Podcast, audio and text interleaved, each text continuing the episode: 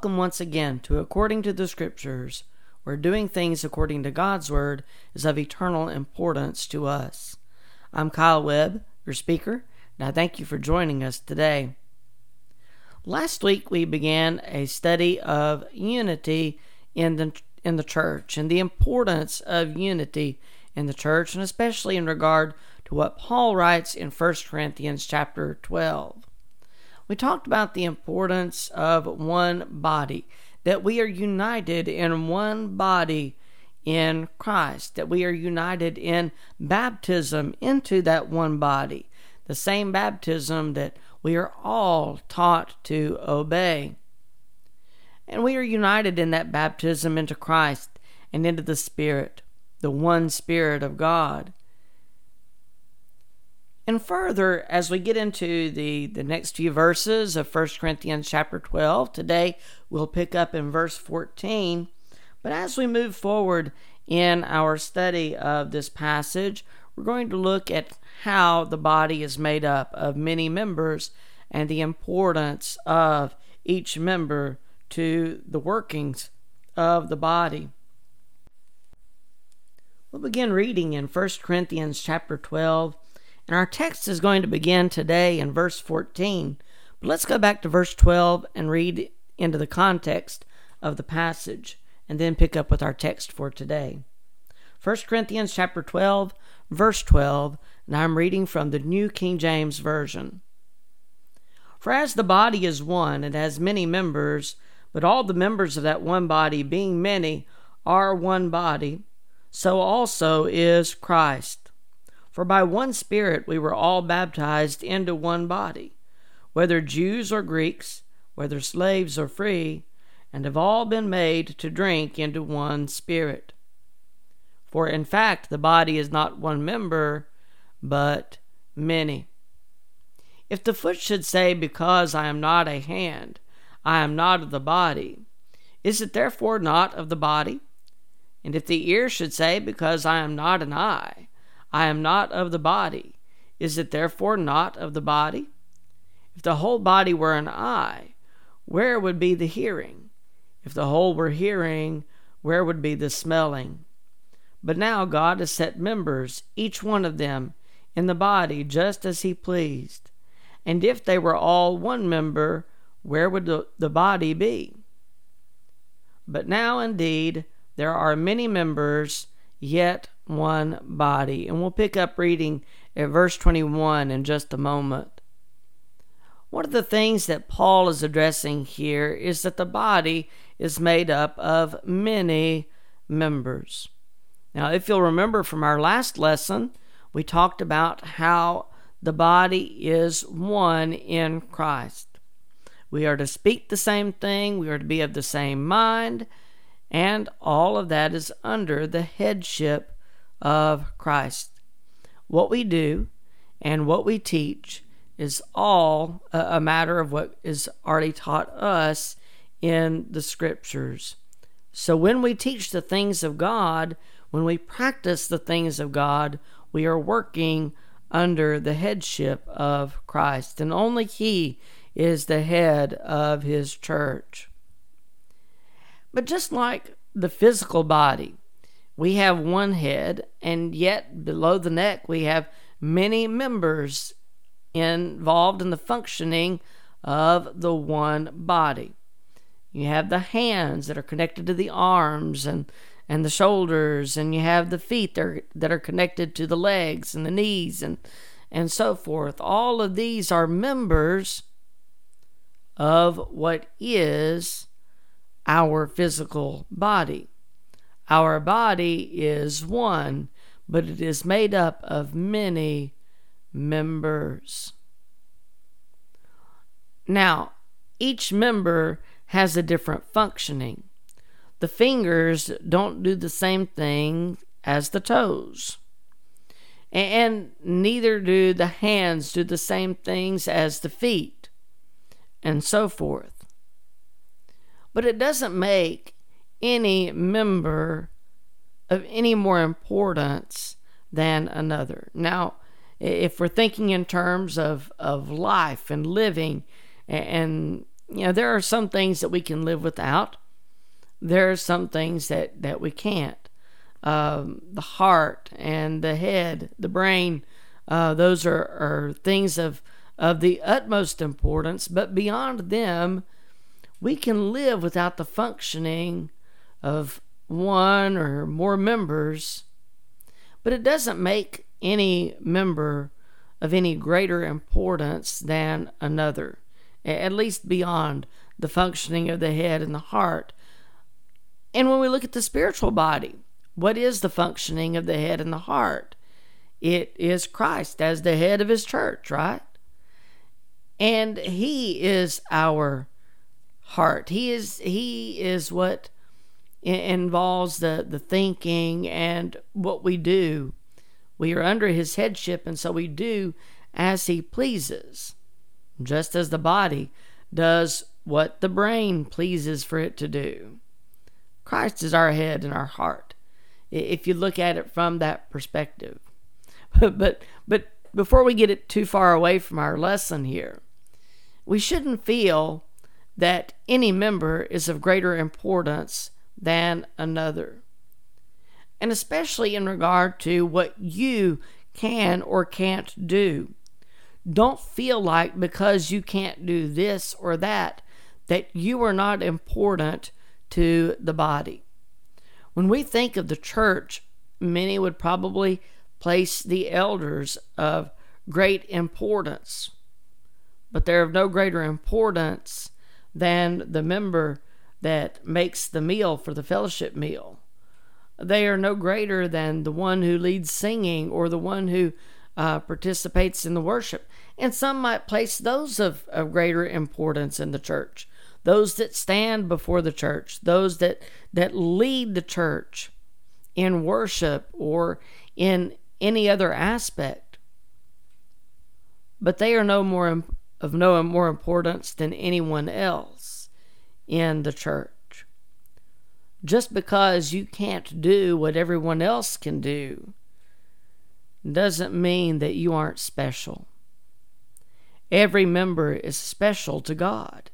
Every member is special for what they can do to strengthen the body. In verse 18, it says that God has set the members, each one of them, in the body just as He pleased, and certainly He has. Wherever you are within the body, whatever your function may be, whatever you can do, is what God has placed you in order to do. And some of those that work behind the scenes, those that aren't always recognized for what they do within the church, some of those are the ones that that are the most important because they encourage and they can strengthen the church even in the small and seemingly insignificant roles that they play. But each one is important to God, and you are important to God, and I hope that, that you know that more so than anything else. In Acts chapter 2 and verse 47, it says that the Lord added to the church daily those who were being saved. Man may pick and choose and say, You can be a part of our club and you can't be. But that's not the way the church is set up. The Lord has added you to his church, and he has specifically set you in place where he wants you for your ability and for what you can do in his kingdom. So each member is special to the Lord's body. And for Christians to look upon another and say that you aren't important or I'm more important than you. That's that's not what God wants of his church. We are to instead consider our abilities and how we may strengthen one another. And sometimes it's more about presence than about doing anything. Think of what is said in Hebrews chapter 10 and beginning with verse 24. And let us consider one another in order to stir up love and good works, not forsaking the assembling of ourselves together, as is the manner of some, but exhorting one another, and so much the more as you see the day approaching. The Hebrew writer says that we should consider one another. Consider how we can stir up love and good works. There are some people who are good at stirring up things that are not love and good works. They're good at stirring up drama or something of that nature. But we as Christians should think as to how we can stir up love and good works within the body. It says in verse 25, by not forsaking the assembling of ourselves together. The presence, that, that we are not abandoning the assembling of ourselves on the first day of the week and at other times. We are considering, when we are attending, we consider one another and how we can stir up love and good works within the functioning of the body. Paul writes in Ephesians chapter 4 and verse 16, from whom the whole body, joined and knit together by what every joint supplies, according to the effective working by which every part does its share, causes growth of the body for the edifying, for the building up of itself in love.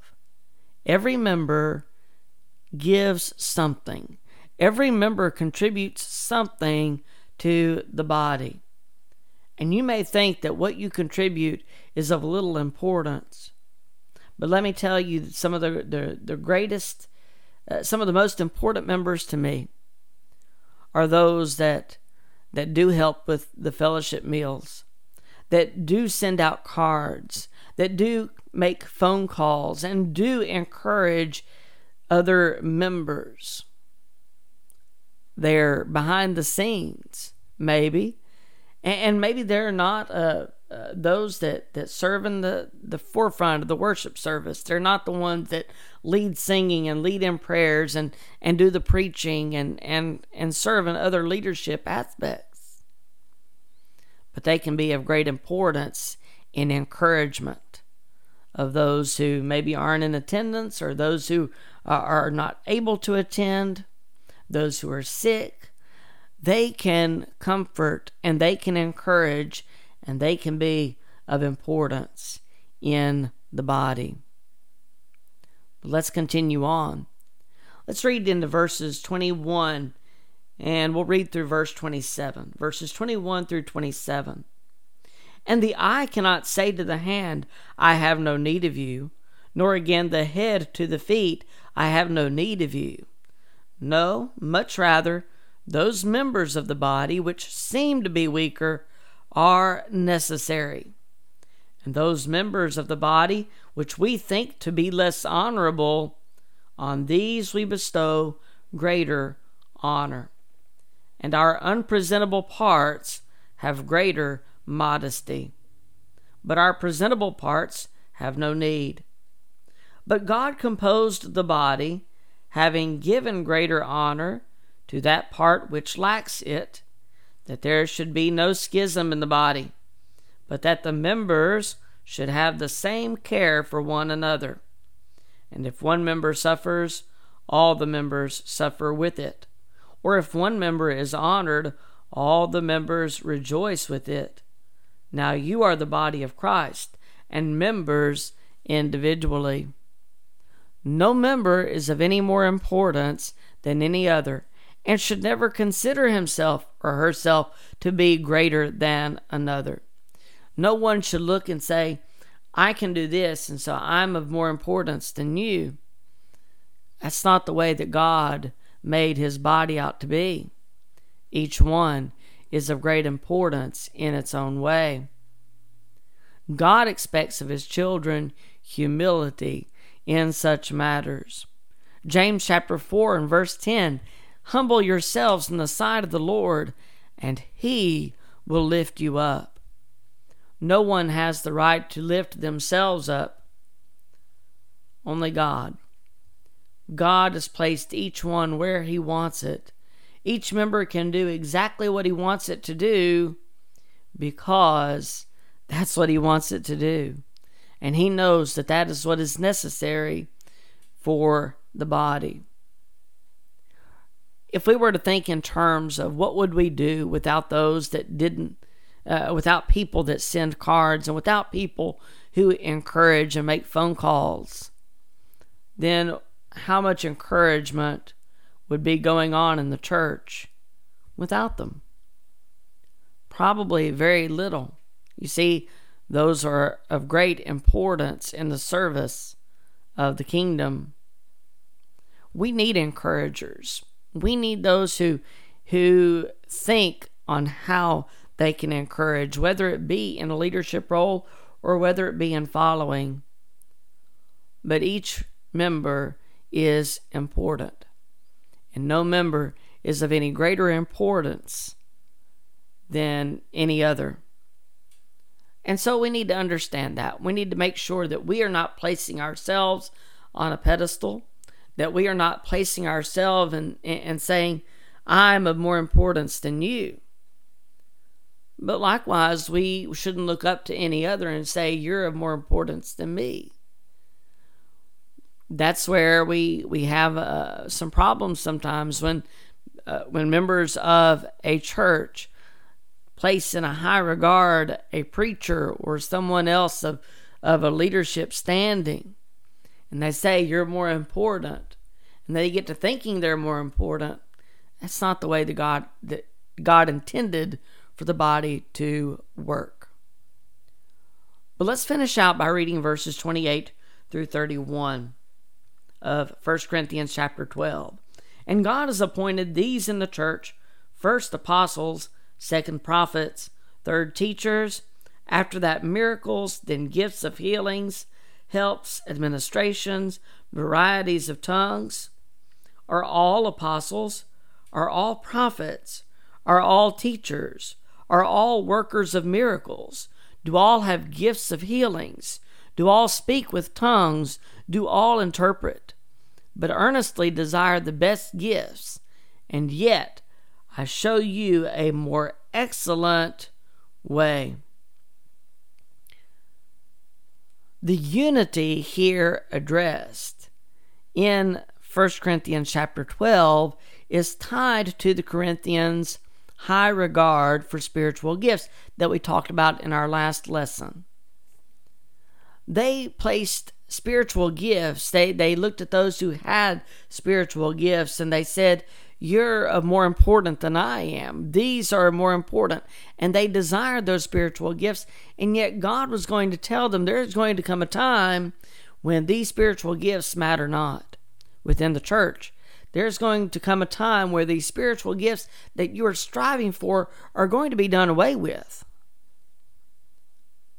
Not all have leadership qualities. And not all have the same spiritual gifts and abilities in service to Christ.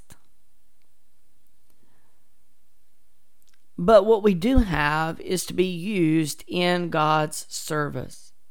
a Christian's love and appreciation for his fellow members is of higher importance than any of these, of the highest importance, even, as Paul is going to address in chapter 13. Our love for our fellow members is of greater importance in fulfilling God's will in life, in service, and especially in faithfulness. Without love, where would we be? And so we are to be joined together. We are to recognize who we are and how God has organized His church. Again, Christ is the head of his church, always has been, always will be. God placed him as head of his church for a very good reason. That is exactly where God wants him to be. And we recognize him as head and we humble ourselves under him. We belong to Christ. We are the church of Christ. And we are united as his body, as one body, as many members of one body, the one body of Christ that does and teaches as he commanded in his scriptures. Each member has a different functioning, and in regard to spiritual gifts, some had them, some had different gifts, but they were all important to the functioning of the body. Each member was important to the functioning of the body, and so it continues today. Elders are not of any more importance than the lowliest member. Eh, they're important in regard to leadership. We need elders to lead the church and, to have the, the knowledge and wisdom that they do, and to apply that in leading the church and keeping it together, keeping it united. But they're also members. Preachers are also members. Bible class teachers are also members of this one body. And not one is to ever say that one is not important because you can't do this or you can't do that. You can't do what I do. That's not how God organized his body to be. God wants us to be one. He wants us to be united. He wants us to function as one body and to respect one another for what we can do and what we can add to the functioning of the Lord's church. Thank you again for your attention and listening to this lesson, and I hope that it's been helpful to you. And I hope that you'll stick around for just a moment. We'll take a short break, and I will be back in a moment to give you more information about our congregation and how you may contact us. I have decided to follow Jesus. I have decided to follow Jesus. I have decided No turning back, no turning back. Though none go with me, I still will follow. Though none go with me, I still will follow. Though none go with me, I still will follow. No turning back, no turning back. My cross I'll carry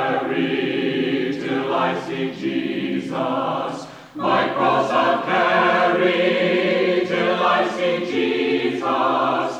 My cross I'll carry till I see Jesus. No turning back, I'll follow him. On behalf of myself and the Mars Hill Church of Christ, we thank you for joining us. We hope you will be back with us next Tuesday at 11 a.m. right here on the Gospel Radio Network at tgrn.org. If you would like to contact us, our phone number is 615 203 3637. If you would like to find out more about our congregation, our website is www.marshillcoc.org. Our email address is marshillcoc at gmail.com. And if you would like to contact us the old fashioned way, our address is 1135 Rucker Road, Christiana, Tennessee 37037. If you are in our area, we would love to meet you in person. Our service times are 9 a.m. for Bible study and 10 a.m. for worship on Sunday mornings. Thank you again for joining us, and until we meet again, may God bless you.